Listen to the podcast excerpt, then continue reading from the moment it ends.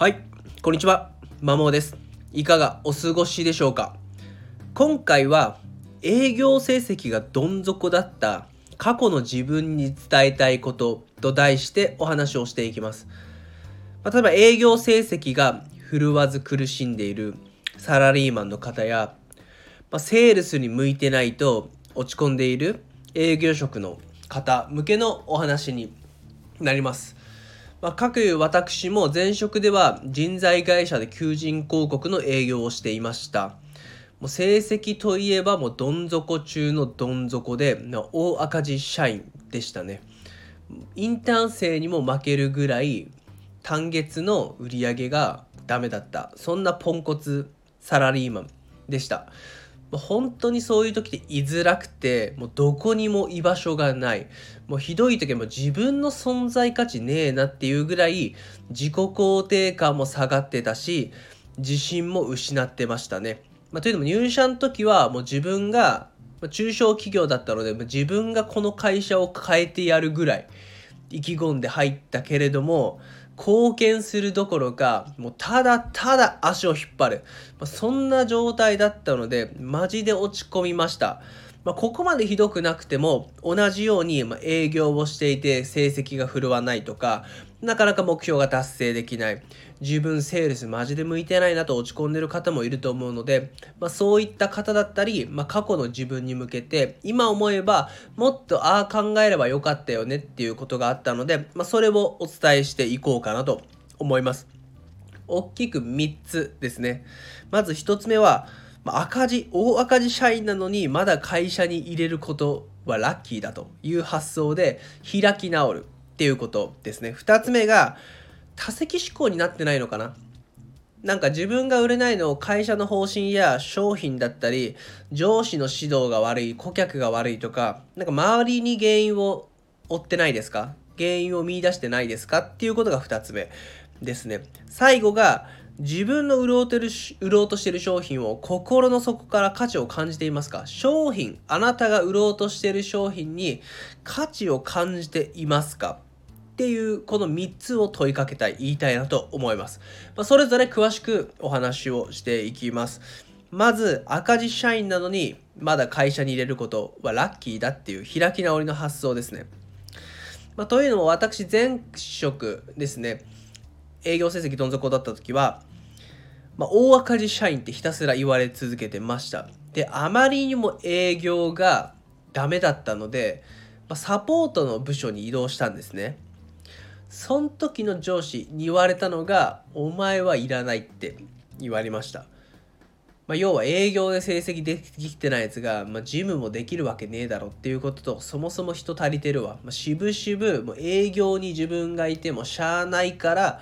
まあ、ご配慮で移動したけどその上司はその移動先の上司は全くもって歓迎をしていない、まあ、今思うと当たり前というか当時の自分もそりゃそうだよなっていう風な心では思っていたけれども実際ダイレクトに「お前はいらない」って言われるとめっちゃショックでした。落ち込みました。まあ1日ぐらいですけど 1, 1日から3日ぐらいはさすがにぐさっと刺さったので落ち込みましたね、まあ、同時に人事当時の採用した人に「お前を採用したの失敗だった」っていう言葉も前の週ぐらいに言われていたので、まあ、それと、まあ、直接の上司の「お前いらない」がダイレクトに刺さって3日ぐらいは本当に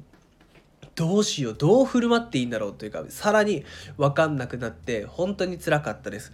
ただふとですね思ったんですね。こんな自分でもまだまだ会社に行って給料もらえるんだっていう発想になったんですよ。まあ、日本ってなかなかよほどのことがない限りアメリカのようにクビにできないのでこんな大赤字社員ポンコツでもまだ入れて給料もらえるんだって思ったんですね。まあ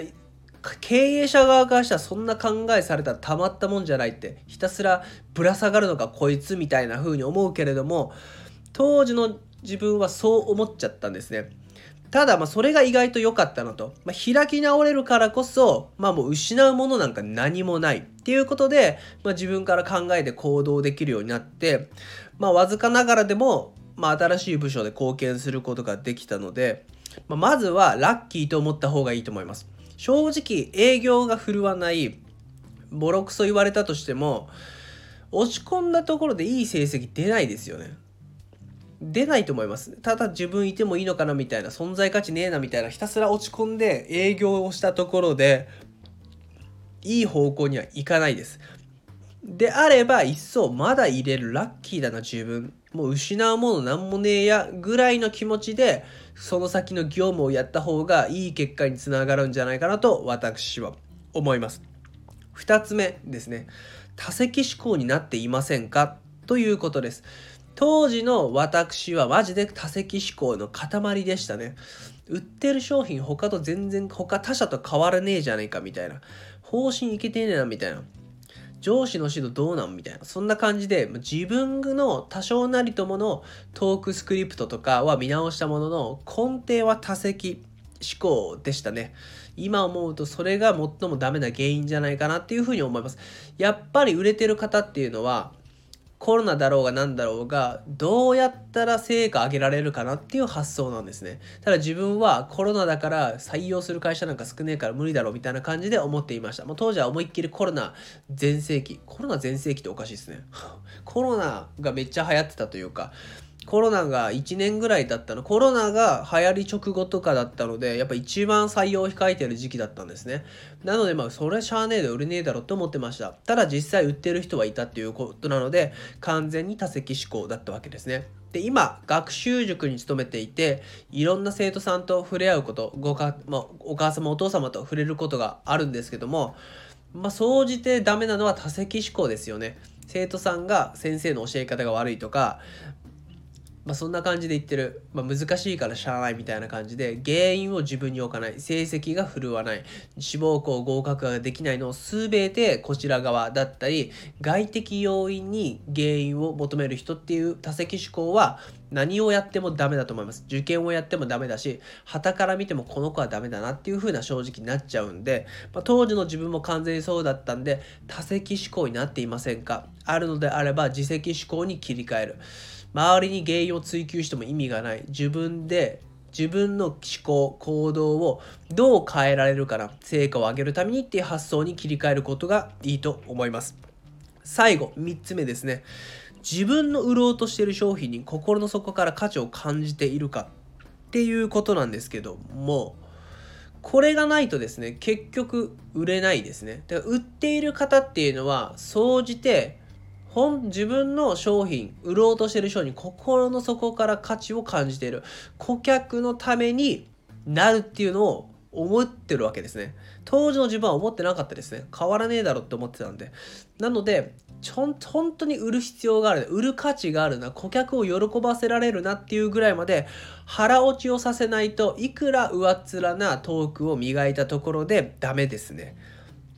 なので他者比較をしたりとか、まあ、腹落ちをしないのであれば先輩方売っている方とどういうマインドセットで売ろうとしてるのかっていうのを聞いた方がいいと思います。その先に顧客に対する興味関心を寄せるっていうのが出てくると思いますね。何のために顧客に興味関心を寄せるかっていうのは、まあ、セールスマンにとっては見込み客なのか否かどうかこの客をうちの商品で喜ばせるかどうかっていうのを判断するために顧客のことをただただひたすら知るそのために傾聴だったり共感をするっていうことになるのでどのみち商品に価値を感じてないとそのプロセスが全て意味がないですねセールスマンにとっては。そういった形なのでまずは顧客に売る商品自分が売ろうとしてる商品に価値を感じるまで他社を調べたり先輩方とディスカッションをしたりして腹落ちさせるっていうことがある意味最も大事かなっていうふうに思います。まあ、多席思考も同様に大事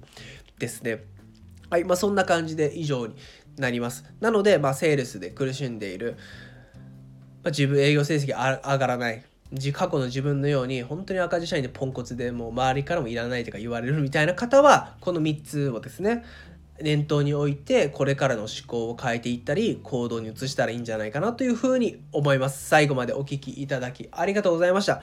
それでは良い週末をお過ごしください。いってらっしゃい。